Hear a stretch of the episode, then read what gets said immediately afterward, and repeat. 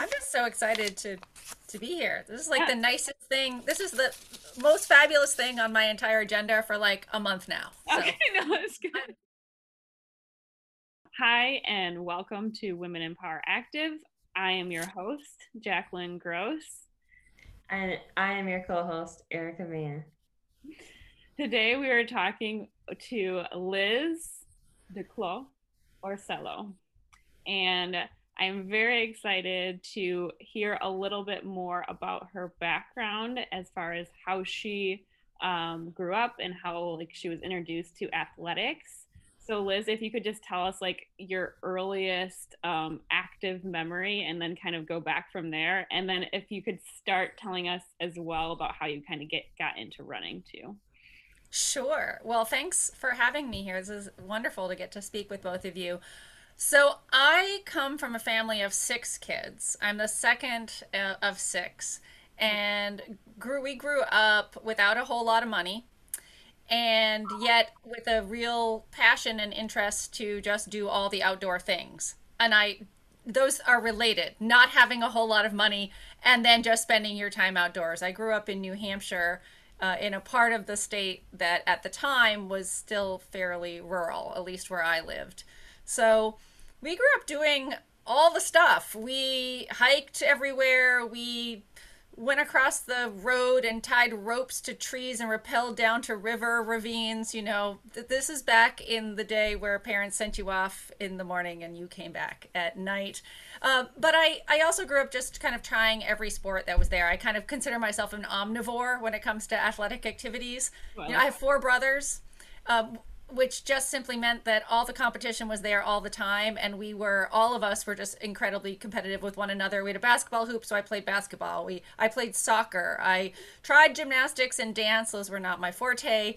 Um, you know i can't think of a sport that i haven't given a whirl at at some point in time and just really enjoy being i really enjoy being outdoors and i really enjoy just being active. Cross country skiing i tried downhill skiing you know a little bit of everything. Master of none is what i would say.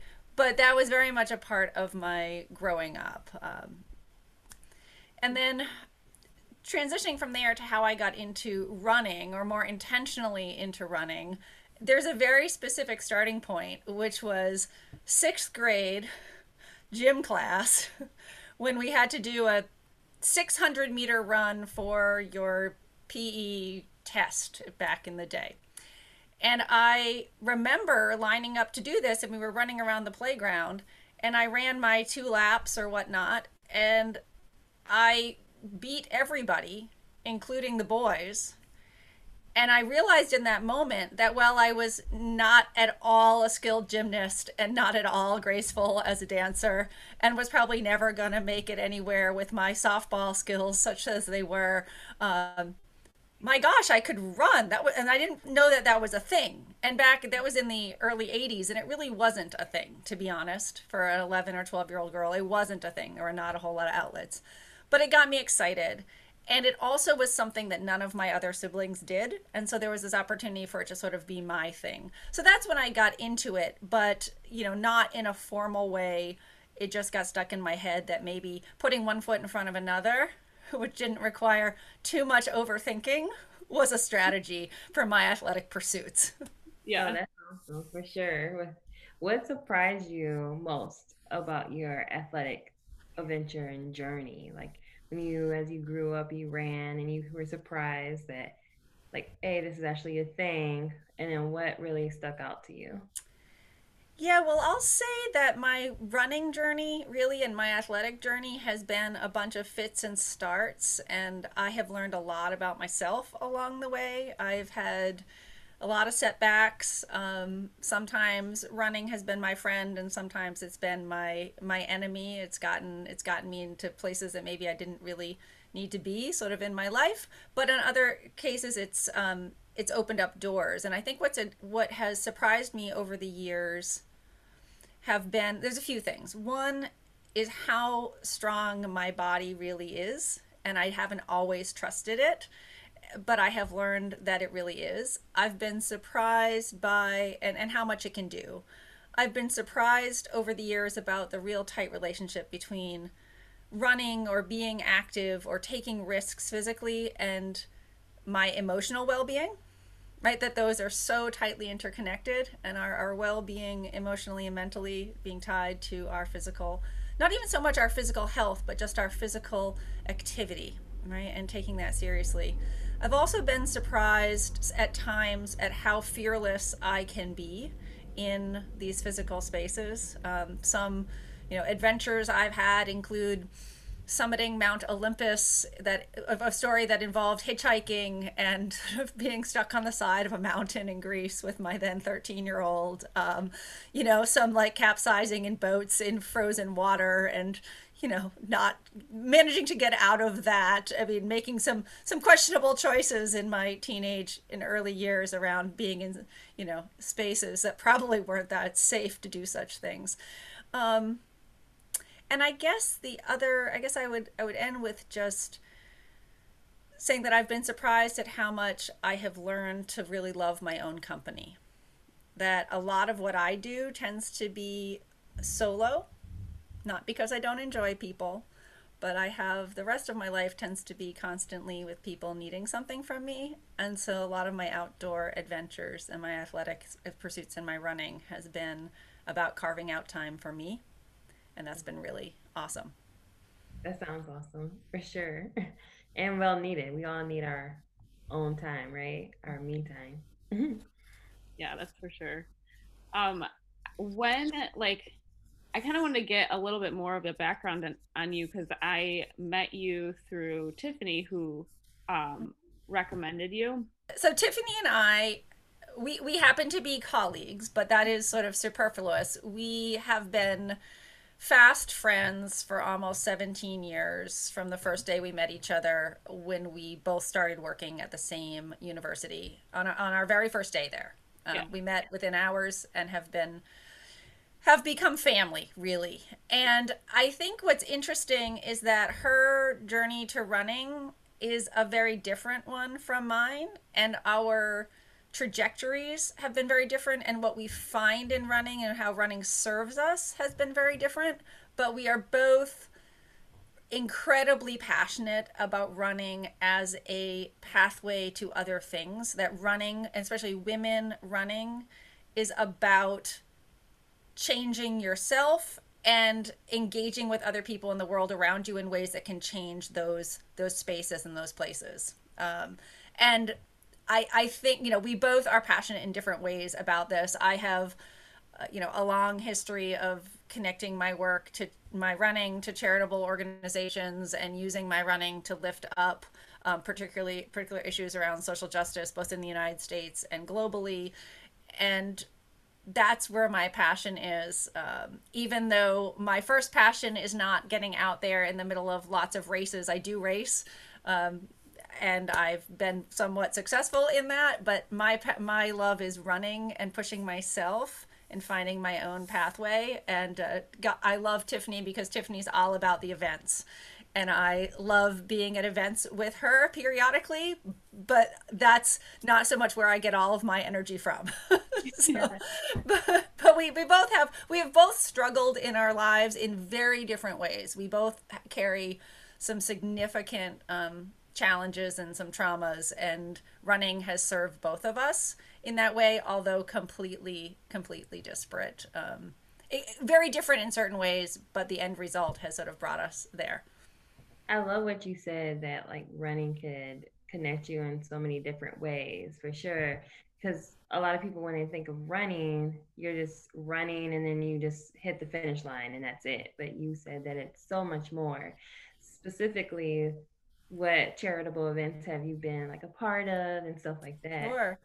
Yeah, so so running's a journey, and I have a. I will just say there's a course I developed about five years ago, which I have taught at our university called "The Wisdom of Running," and it's a course that thinks about all the ways in which running is a metaphor for life and it's with students and we think about big issues in our world and in our own lives and we use running to try to think through them embody that kind of stuff um, in terms of charitable work uh, or charitable connections to my running after i hit 40 and decided to i had had one marathon attempt um, in my 30s when i had a two year old and um, it it was fine. It just, I was trying to qualify for Boston and that didn't happen. And I've had lots and lots and lots of injuries and surgeries and have spent a good portion of my adult life unable to run and sometimes not able to walk. So that's a, a little piece there.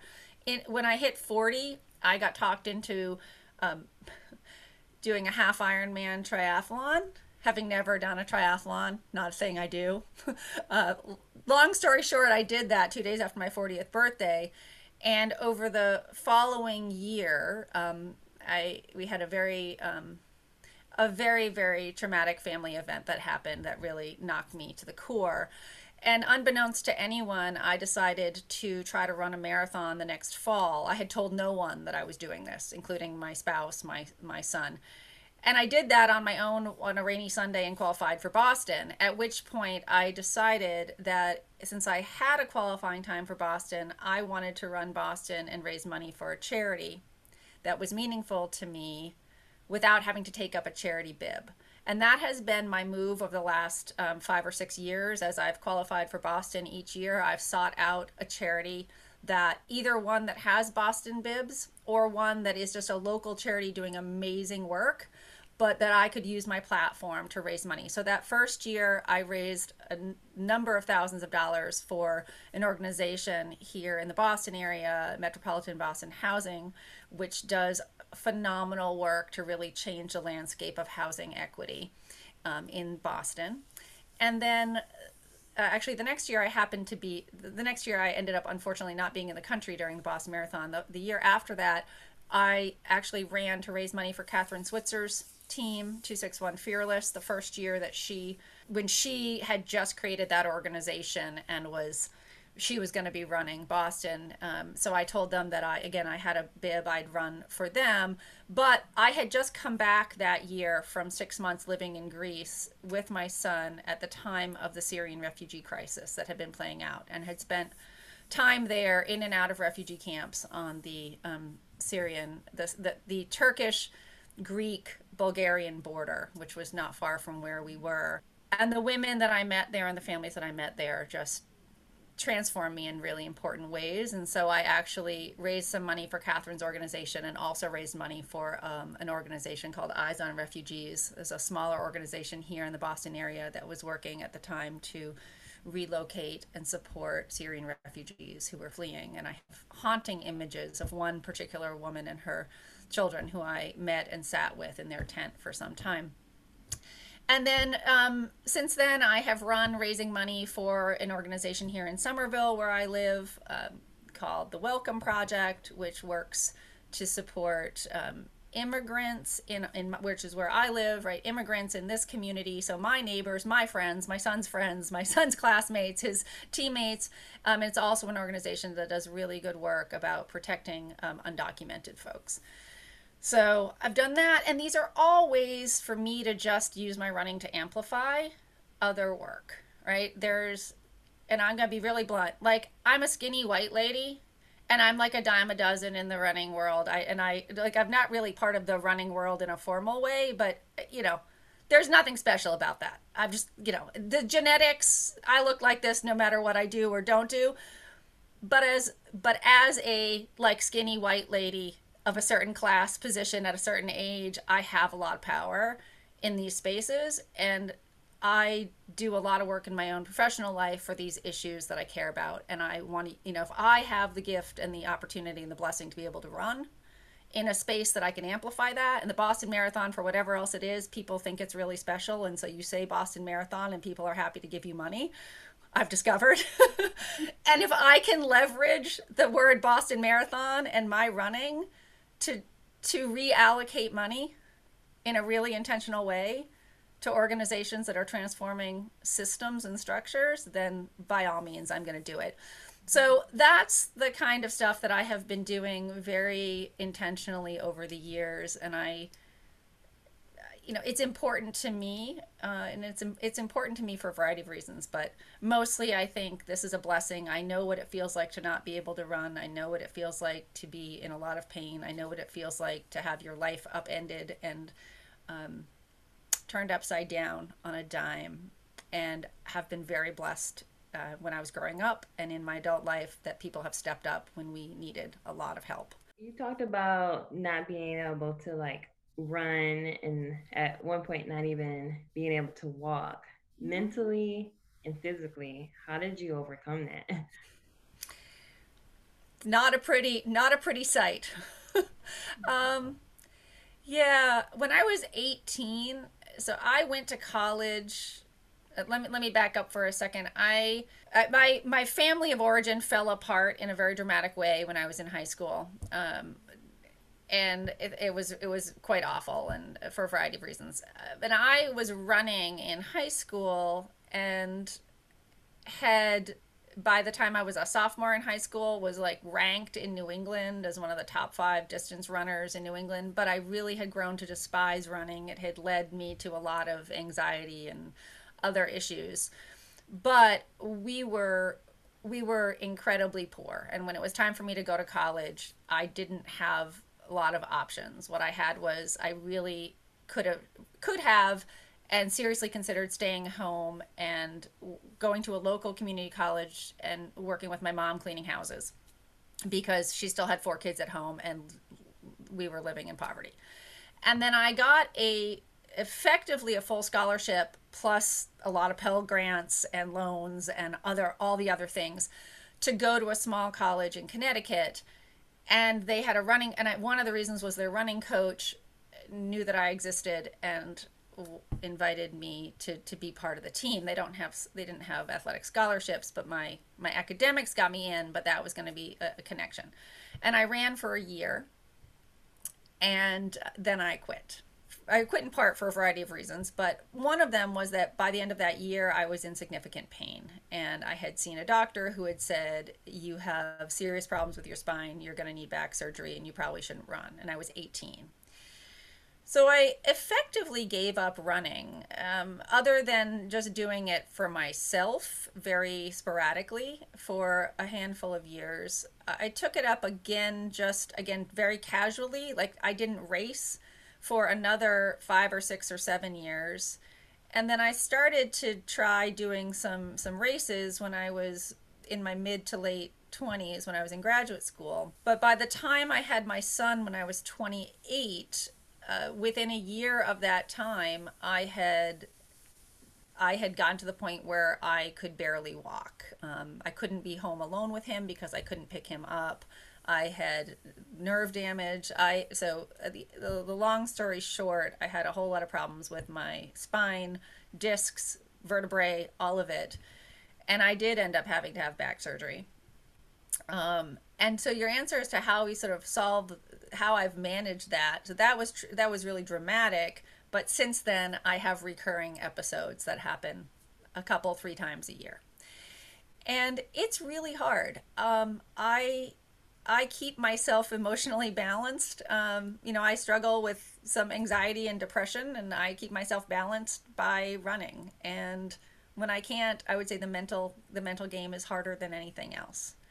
Just waiting and having to be patient. And you know, I've had to go through that. And so every time I am outside and able to run, I am incredibly aware that it is a gift I am incredibly the worst day being outside and moving my body is better than laying on my back in a bed with the sun shining outside and not being able to get up. And and I that has been my life. That's really been my life since I was 18. I mean, almost 30 years at this point, and very much since I was for the last 20.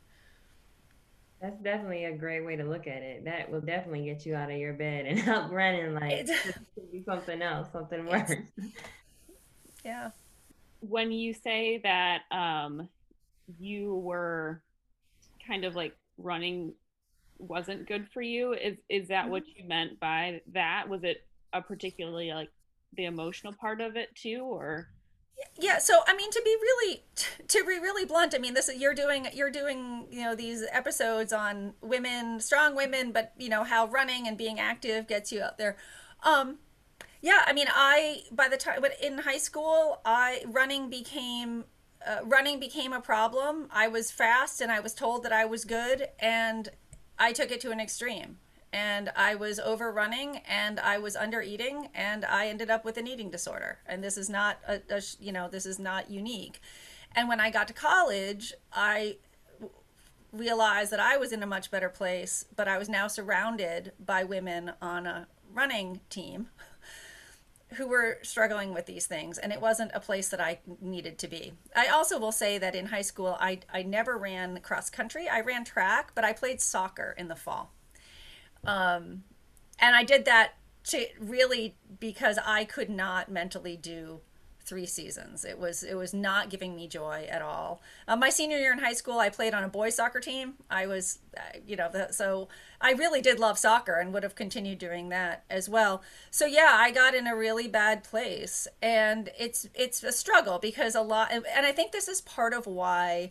I have never been drawn so much to traditional running groups or really the world of sort of running large scale running conversations. I mean i just haven't because the couple times in my life where i've dipped into that especially in the social media space um, it, it, it tends to feel to me that there's some unhealthy competition there and there's a focus on parts of what running is that aren't why i do it yeah. um, at this point in my life and so finding like-minded folks who see running as a pathway to something more than than simply times or um, you know external accomplishments is where I'm happy to be. Uh, but I have had to really back away from that, and that, I'm fine with that. But I think it surprises people at times because they expect that with how much I enjoy running, that I want to be part of.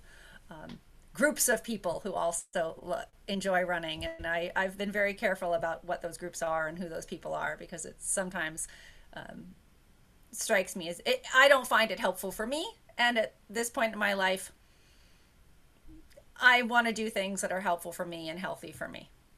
Right and i feel like a lot of people a lot of people like those groups but there's a lot of people who can relate to you and a lot of people who will listen to this and be inspired and be encouraged like, hey, there's not just one path to continuing running. There's multiple different paths, and I can do a path that's right and healthy for me. Yeah, it's awesome. That's really yeah. Cool. I, I will say just one other thing that may be of interest to your to some of your listeners, and I, you know, I, I know you have an eclectic sort of broad group. I have long, I, I think I mentioned when I was emailing someone that I, I used to write for a blog that was actually about women and Catholicism which is a side note, but I have a piece that I wrote there some years ago uh, called um, On Tattoos and Running in the Woods. And it's really a meditation on my own, um, the way in which, in over my lifetime, I was raised Catholic. And I have come to find being in outdoor spaces a place that is keeps is it's my sanity. I always say it's my sanity, it's my sanctuary, and it's my salvation. Right and ended up at, in my 20s getting a tattoo that reflected that and have spent a lot of my my adult life as I have bounced around the United States and bounced around the world um, due to family moves and job needs, found myself in all sorts of places all over this amazing world that we share that are that are unfamiliar to me, but outdoor spaces from Abidjan in Cote d'Ivoire um, on the west coast of Africa to trails in outside of Luxembourg City in the middle of, of Europe. Uh, you know, mountains in in Greece. You know, trying to trek up there. You know, with a backpack on, sleeping in a refuge on the side of the mountain. I mean, all these places where the grandeur of what life offers is really on display, and just the amazingness of the people that I've met are on display. And so I I have come to see my running as just also a meditation. For me, it's a meditative way to be and to just be and kind of soak up what's around. And um, that has been a powerful metaphor for me also that I have shared with some folks over the years. But I, I always, you know, sometimes people ask me about said tattoo that I have, and then I sort of get into this conversation about this weird connection between spirituality, faith, running, the the natural world, and you know, depending on who you're talking to, their eyes glaze over. sometimes it's, um, but sometimes it strikes a chord. right. uh, because it's it's eclectic and it doesn't fit in a box. And I think that's how I would mostly describe myself, and definitely in terms of running. To your point, a little bit about like the toxic toxicity of like running and some drew you kind of like more to like being outside. I um I ran in college too for Michigan State, and we kind of had this mm-hmm. conversation actually last week about mental health and uh, um, and running and and kind of that atmosphere that is is the negative side of running for us too. Um, I like you like after um, kind of running more competitively started going and doing trail running because I had never done that before and I thought it was something that was like a challenge, but I didn't have to have all this other baggage around it. It wasn't a track, you know, um, mm-hmm. kind of a thing for me. Um, so I can totally, totally understand you. You know what? It's it's funny you should say that because yeah. the last few years I have tried a couple things that were just so outside of my comfort zone, particularly for that reason because I didn't want to be burdened with having expectations. And so this this you know triathlon that I did was one of them. Like, okay, I finished a half Ironman. Look at that. I didn't die. That was my entire goal at the beginning. Don't drown. Don't fall off the bike, and then once you get to the running part, just have a good time. But then, you know, a couple, a year and a half ago or so, I, on a whim, decided to sign up for a 50k trail run um, mostly because when I was younger and growing up, where I was in New Hampshire was our sort of our house, and then miles and miles of logging trails. And part of how I got into running was to give me a legitimate escape from some real challenges in my household. If I said I was going out for a run, I was allowed, I could leave the house and I could go and be away. Um, and where away was there was running on these trails that you know, I mean, I'm sure now this was way pre cell phone and pre tracking, and who know, you know, who knows what might have happened, but it, but it didn't, and it gave it was just my sort of safe space, and yeah, but I hadn't done that in years, and I went out and ran this thing, and I, I mean, I was covered in mud by the end of it, and spent a heck of a lot of time laughing. And turns out that I didn't do so badly, but I had zero expectations. I mean, the only goal was to go and try it and see what happened. And again, try to be okay with just being and and bringing joy to that experience. It was wonderful. So I hear you. I um where I live here now, the trails that are closest to us are frankly is a lot of intense trail runner people. so I have not actually invade go onto those spaces. I tend to find little little races in far off locations where it's, it's really just me and whatever the space I'm in. So, yeah.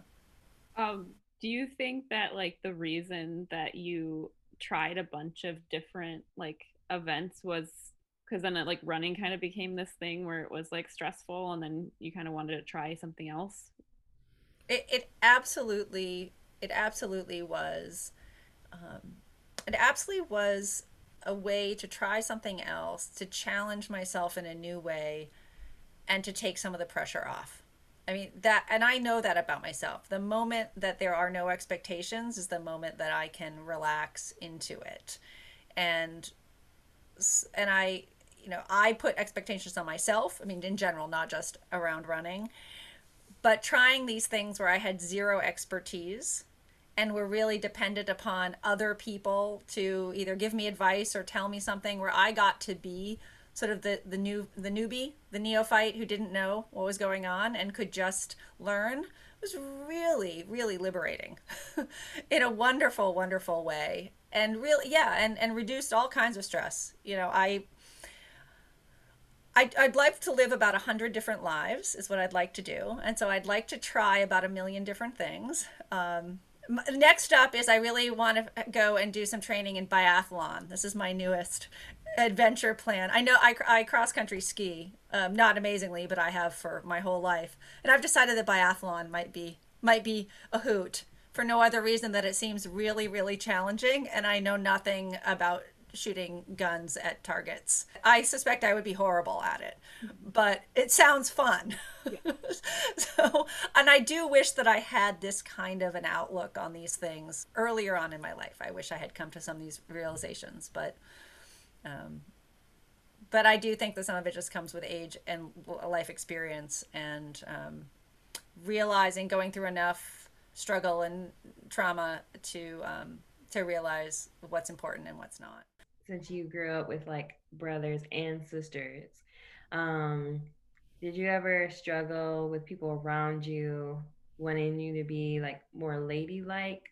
You know that stereotype and because you want to play like i know in my history like i wanted to play i had an older brother i wanted to do everything he did and then so sometimes people around you be like, "Oh well, do ladylike things." So I was wondering, did you have yeah, that? It's a great question, and I think thanks for asking it. Um, not necessarily. So, and I, I guess I will say within my immediate family, no. Now, society writ large, lots of things. I grew up. I, I was born in the early '70s. I was in high school in the 80s if you have seen those big hair pictures from i didn't ever have i couldn't do that but um, that was my moment so there was a lot of cultural norm if you watch film movies from the 80s i mean there's a lot of weird gender dynamics that that are, were going on in my actual household my sister and i are the oldest she's the oldest then me then we have four younger brothers and there's 14 more than 14 years between the oldest and the youngest. So there's a big, big spread there. So to be honest, uh, for much of my growing up, because she and I were the oldest and we were the biggest for quite a while, no, we really got to drive things. Uh, and and in the household, my parents were very much about um, equality, if not in all areas, at least attempting. You know, I I did grow up in a family where you didn't get if you were a boy you did not get excused from dishwashing and laundry folding and the rest of it and if you were a girl you didn't get excused from doing yard work or you know figuring out how to take do some simple fixes to furniture in the basement with the you know tools so that was a real i mean i'm lucky in that way uh, i was also a spitfire and that's probably the nicest way i can say it i i suspect i was a handful uh, and I didn't take much guff from anyone. I was very, you know, opinionated at the age of five, six, and seven. So, yeah, I was lucky in that way. I do know as I got a bit older that the tension between those got greater, right? In order to be popular, you were to do certain things. I because I was not popular and therefore I guess I decided I wasn't going to be, I just found my way to people that uh, didn't care quite as much. So you know, I my senior year of high school, I had a one of my good friends on our on our track team. You know, he had a old like VW bus, and he and I and a couple of other friends, we used to like go in that thing and drive out in the middle of nowhere and just go like run up around mountains and jump into you know bodies of water where uh, you know I think back to it now. I think we could have all died and nobody would have found our bodies for days. Um, and that was good fun, right? it's not everybody's high school adventures, but it was mine. So, you know, I, I guess I would say I was lucky in that way. Uh, I will just finish up on this topic by saying that I did, and this, it's interesting. I think this loops back. I don't know why this is coming up so much, but it loops back to my commentary about this place of running and, um, and thinking about dynamics within within faith communities. Again, I mentioned I was raised Catholic, and I uh, um, er, years ago, I mean, at this point, 10 or 15 years ago, I don't even remember when it came out, I have a, a, an essay that I wrote in a book.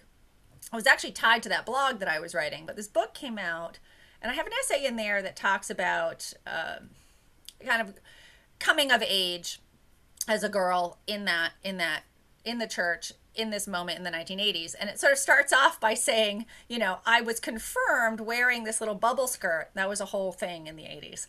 That I used to, that when my grand, like sort of when my grandparents were around or when I was supposed to be demure, you, it was like a long skirt, but then you could button it up and make it into a short skirt. And I say something in that essay about, you know, sometimes I would button it up and show off my runner's legs, you know, and kind of remind myself that I was, you know, I was as powerful as all those boys out there, right? This sort of thing. So, yeah, I was lucky. I would say I was very, very lucky um, in that way. I didn't, uh, you know, I think I just did my did my own thing. Not that I wasn't aware of it, but um, yeah, I, I didn't feel quite as many limitations as perhaps other folks did you just kind of touched on something that like I have been kind of focusing on since like our like I, I said we talked about mental health and just um I think at a certain point that like we realized that we were powerful and that we did hold power and um not even just in the way uh that you're speaking to in the beginning but that like as a valuable person um that we could ch- we could like create this change for ourselves when did that perspective shift for you? Like when in your life did that happen? Do you think it was like always with you? Like even when you were really struggling um and and po- in in poverty um because that kind of um like lack of power can lead to like depression and other things too. Like when did that come like show up for you in your life? Another very good question. Um I definitely had a sense of this when I was when I was quite young. I think I lost that for a good portion of my teens, 20s, frankly, and 30s, where I really came to understand myself as having value only either in relation to other people or in relation to accomplishments that were external that I could prove. You know, could I get good enough grades? Could I um, you know, manage relationships? You know, was I a good mother? Could I get a job, uh, you know, in this field? Could I, like all of these external pieces, uh, and not ever quite realizing that just being was good enough um, there are just a lot of expectations and it's you know a lot of expectations. I had a lot of expectations on me from my family of origin. I, I, you know had expectations on me professionally. We had a lot of financial you know finances until fairly you know much later in my life than maybe some people were not were not something that i ever felt quite comfortable with. So i will say that it took me quite quite a long time to get there. Um, and but the fact that I knew, I, I, think part of what has kept me going and part of what probably kept me going all those years was that somewhere deep down inside, I remembered this feisty little girl who was, um, you know, I mean, I was this freckle faced, fairly outspoken, um, red haired kid who took who had a lot of things to say to about all the things all the time. Um, I was a good I was a good student. I was a really good you know good kid, but I was you know I remember I got in trouble in elementary school because I didn't want to play pillow polo with the girls in gym class. I wanted to play floor hockey. I didn't want to do whatever. I remember something. It's like I don't know something we were supposed to do outside in the fall one year, and the boys got to play flag football, and I pitched a fit because I played had been playing football with my my family for years, and I've got a wicked like right arm, and I can throw an awesome spiral to this day, which my now 19 year old son will affirm. I still I can't now I can't be quite so nimble, and I can't jump over anybody in the end zone to catch anything. But Thanksgiving Day f- football games, oh, I can QB like nobody's business, right? And so I had that like that feisty bit that was there and it was there somewhere buried really deep down and um, you know i it took me a long time. I will say that i think the moment part of why i've talked about this triathlon quite a bit was that that moment for me really crystallized oh my gosh like this is a thing that i am doing for me. I'm doing it for nobody else. It does not matter. It doesn't matter two hoots to anybody else. But i was so proud of myself for taking the risk. And in that moment I realized as that day was going on that that um, it didn't need to be about anybody else. And I was good enough no matter what happened. Like if I getting to that starting line was was an accomplishment and getting to the finish line, it didn't matter if it was going to take me 20 hours. Like I you know, it didn't matter it was something that I never thought I could do and it wasn't for anybody else it was for me and I and then I will just mention that in 2016 2016 I think that really where this I became crystal clear about this in 2016 just a couple weeks after the presidential election which I know put a whole lot of us um, no, that's not true. I'm sorry. Wrong dates. It must have been the following year. Sorry, I'm, i should check my dates before I tell you stories about things. Uh, in the midst of the last administration, and it was just following along um, a week or so of what had been the really challenging, nationally challenging um, Supreme Court Justice uh, hearings, Brett Kavanaugh's hearings that were really all about, you know, the allegations of sexual assault and carrying on. Um, the weekend following the closure of those hearings, I ran a marathon in New Hampshire that began in place A and ended on the campus of a university where I had been raped when I was 18. And I had never been back to that place in it had been almost 30 years. Never wanted to be in that place, never wanted to talk about it, never wanted to go near it. And I signed up for that marathon knowing full well that when I got to the end, the t- miles 26 to 26.2 were going to take me from a from a public road onto that campus, and I was going to have to cross the finish line in that space.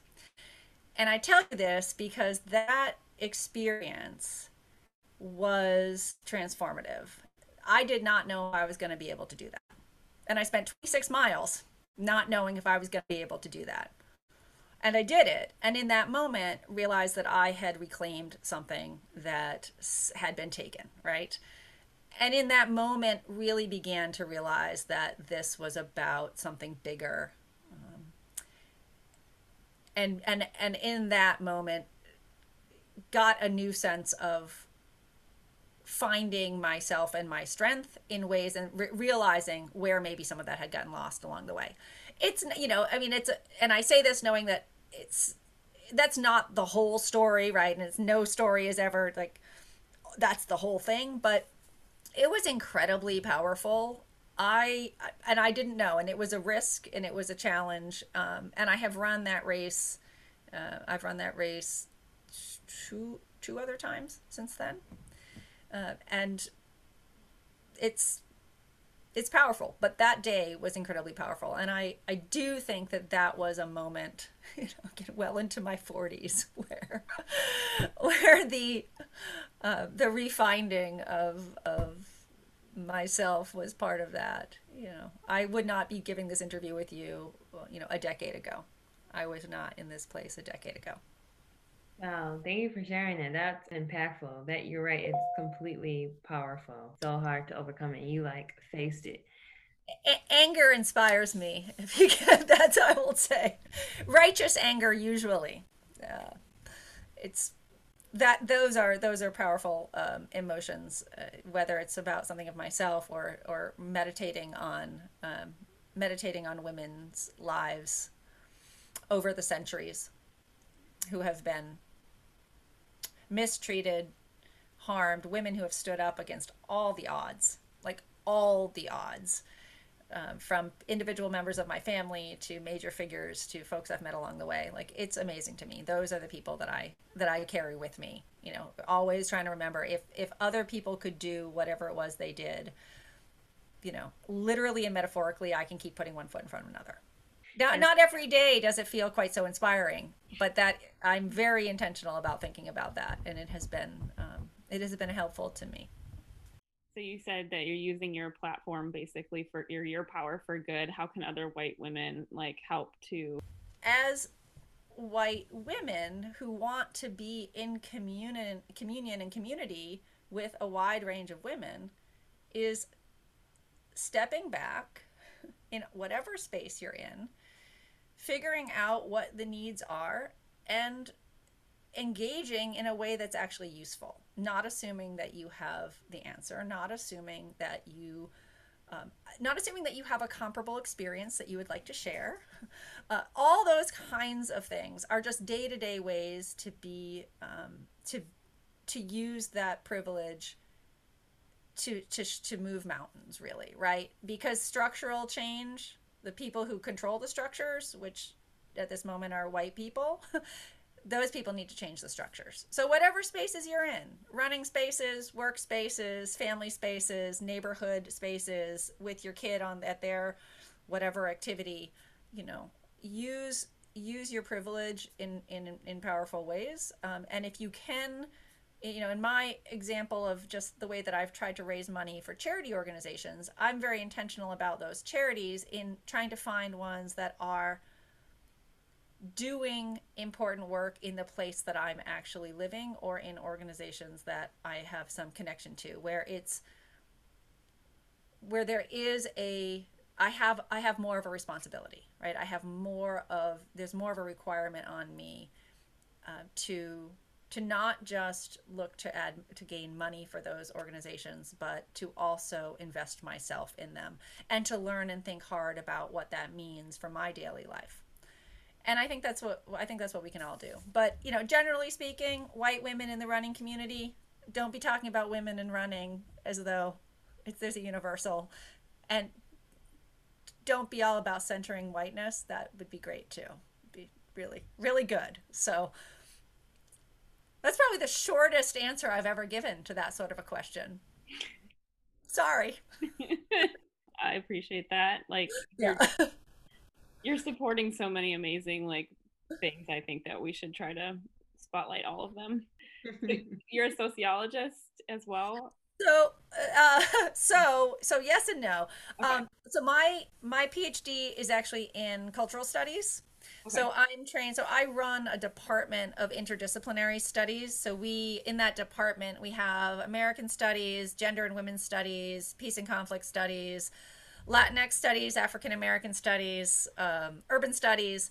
So I actually do work that's at the intersection of the social sciences and the humanities. So I play fast and loose. I always tell people, like, just like I want to live 10 lives and I am an omnivore in all of my sporting activities, I picked an interdisciplinary field to get a doctorate in because I couldn't really decide and I had really big questions I wanted to try to answer. And I like to pick and choose all the methods and stuff that I could use. So um, Tiffany and I overlap quite a bit in our in our training and our theoretical interests and our and, and actually our scholarship. But I pull some things in from um, the humanities as well. So I do that and I sit on a couple of boards. I head up a couple things and I don't know. I keep myself fairly busy, but yeah. So I I write very very broadly about race and immigration and um, gender and, and how they all come together and how they've th- that has played out historically and how it's played out culturally and a little bit of everything but they all cycle around issues of social justice and um, and, and issues of equity so however that has that played out i had a former i had a former career as a social worker i used to work with survivors of domestic violence i wrote um, a piece for a newspaper in minnesota um, let's see, it must have been last fall, uh, or last summer, I guess at this point, in the wake of George Floyd's murder, because there was a whole lot of conversation about how, you know, people were shocked, shocked, shocked that this happened in Minnesota. What? What? So my first book that I wrote actually has to do with the with the Twin Cities of Minneapolis, St. Paul, which is where that took place hundred years ago, and it's a close look at the ways in which the very the very deeply embedded racism of those spaces was being played out and how in, in one part of the book talking about how the cops turned a blind eye. So it's 100 years ago right? So i wrote an op-ed for a newspaper out there saying just in case any of you would like to continue this conversation about how this is shocking to you right. let me share a couple photos with you and also some information some facts of how this should not be. I've got some pushback from that. I recently got some pushback as some nasty emails about something I wrote a couple weeks ago about educational equity and race relations. Anyway, it's amazing. It's amazing how many people are invested in the status quo. Yeah. So, you know, that's again, you know, I've got a platform and I can say things, so now I say them. Yeah. Well, just so like just as many people are going to appreciate this then they probably won't write you emails, but they're gonna appreciate what you're saying too.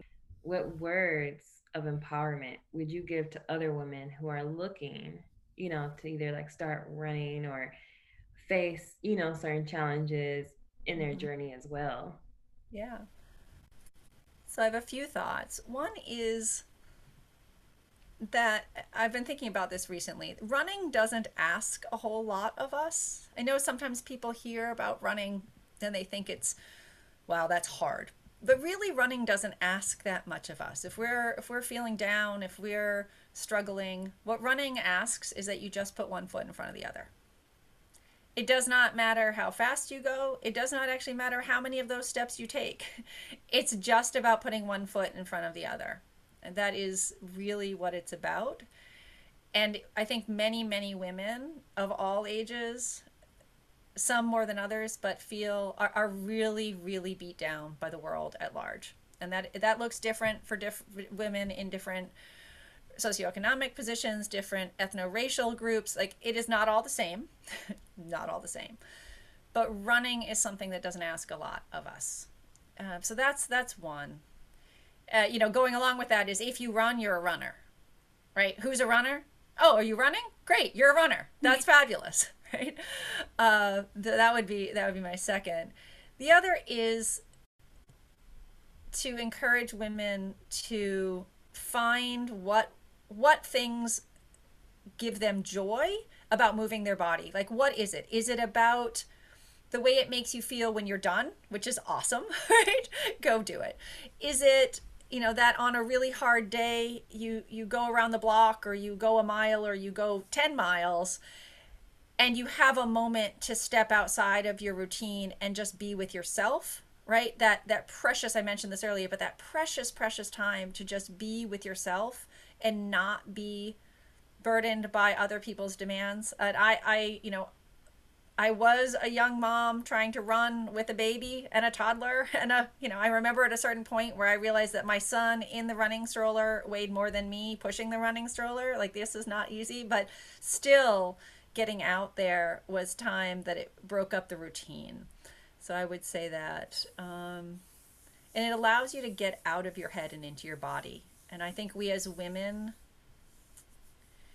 we as women have really complicated relationships with our bodies and moving our bodies. And uh, for me at least moving my body in places either natural spaces or places that i don't know right? Places that are new to me. I've had adventures all over the world mostly from being in a place and getting up in the morning and going running not exactly knowing where i was and you just see things you wouldn't expect and you you have these revelations. So um, running i would say you know if you're struggling with your body if you ha- are not sure you have this love hate affair with it you know getting out there and moving it gets you out of your head and really respecting the fact that your body is there and it's serving you, right? It's serving you. It's doing this amazing thing, and it, that's what it's doing.